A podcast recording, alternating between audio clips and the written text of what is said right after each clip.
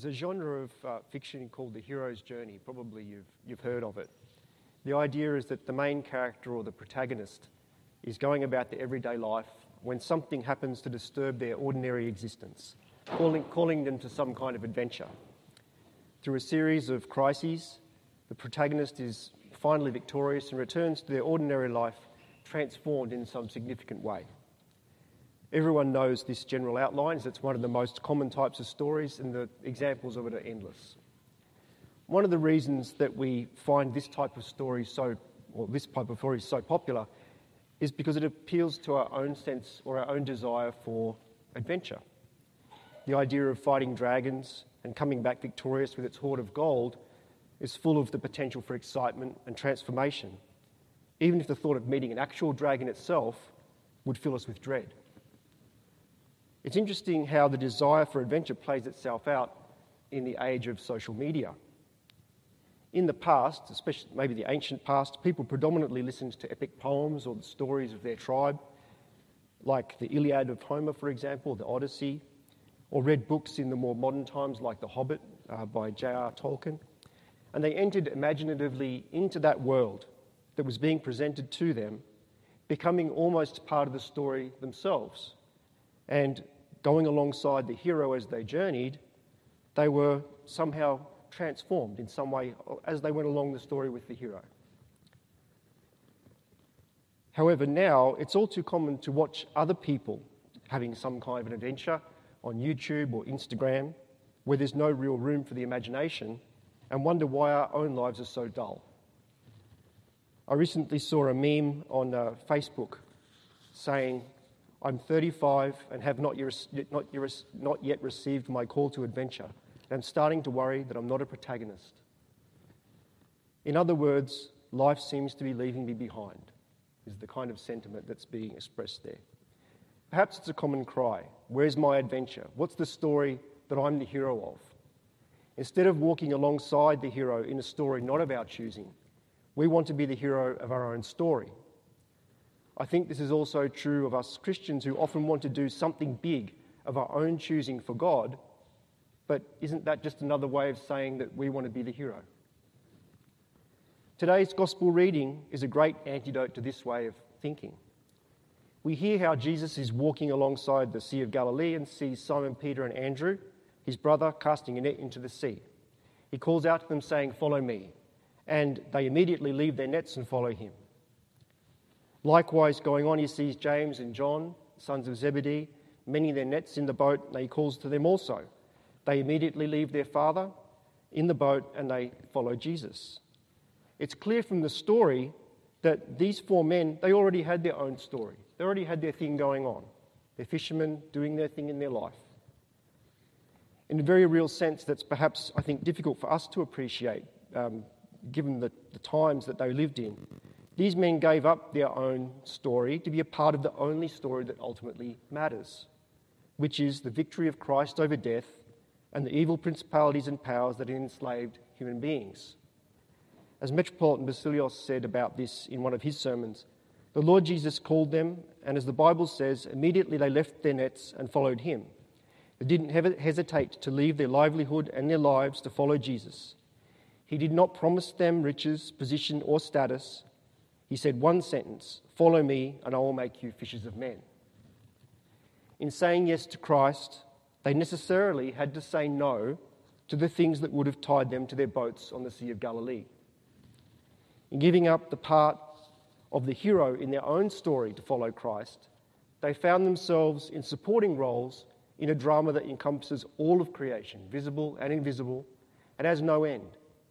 Since having played their part in turning the world to follow Christ, they are now seated with Christ at the right hand of God in his kingdom, which has no end. Now, what about us? Have we received this call from Christ to adventure? Of course we have. That's why we're all here. But what role do we play in the great drama of Christ's work in this world? Perhaps if we recount briefly the story of Christ's work in the world, it will be a bit clearer what our role in it is. God has always desired to have communion with the human beings He created, and out of the overflow of His love, to freely give us all that participation in His life brings. But from the very beginning, humankind has tried to get these things in its own way. In other words, humanity has always tried to write its own story with itself as the hero. As humanity turned away from God, it was more and more stained by sin, and the created world became polluted as well.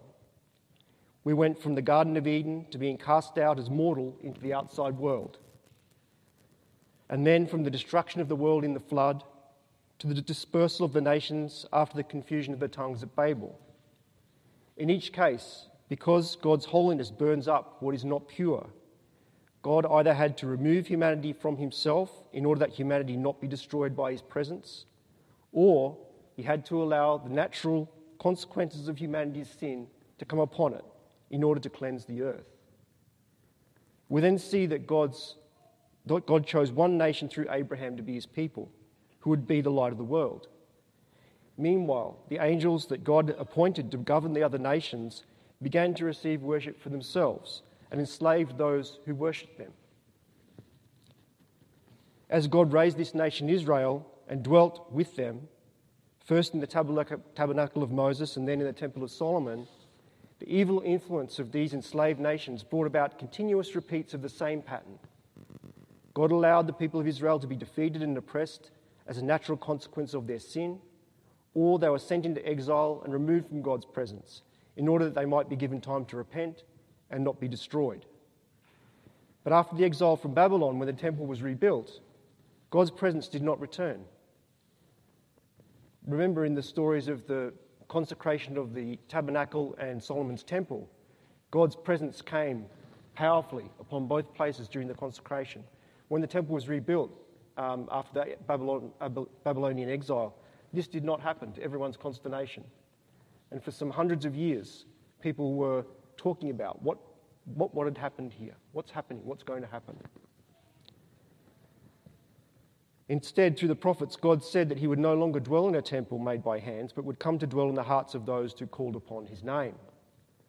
In the fullness of time, Christ himself, God incarnate, came and cleansed the temple in Jerusalem, driving out the sellers of sacrificial animals and moneylenders, saying that his Father's house is a house of prayer. When asked for a sign by the Jews to show his authority to do this, he said, Destroy this temple, and in three days I will raise it up. Of course, he was talking about his body. He said this because, as the God man Jesus Christ, his body was now the true temple. Moreover, having defeated death and the principalities and powers that had enslaved humankind through his death and resurrection, at Pentecost he gave us his Holy Spirit, so that as we are joined to his body, each one of us would also become temples and take the presence and light of God with us everywhere that we go. So the question is what is the condition of the temple in our hearts?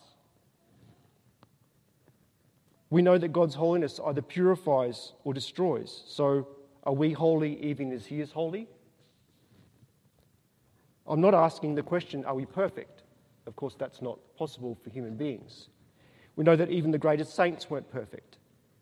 But what they did do was participate in the life of the church and its sacraments in whatever way they could, continuously watching over their hearts and using the tools which the church gives to cleanse their heart confession, almsgiving, fasting, receiving the Eucharist, reading Scripture, and all of that undergirded by prayer.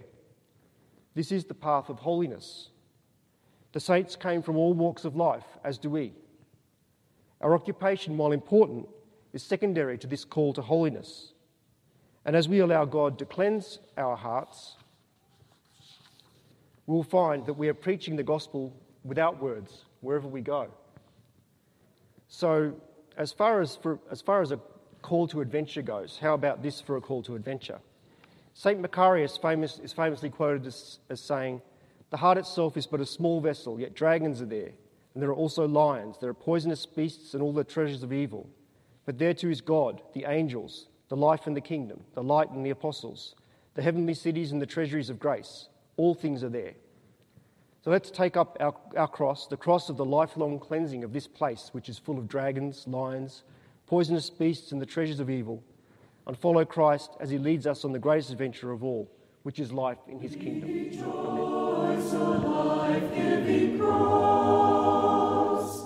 Amen.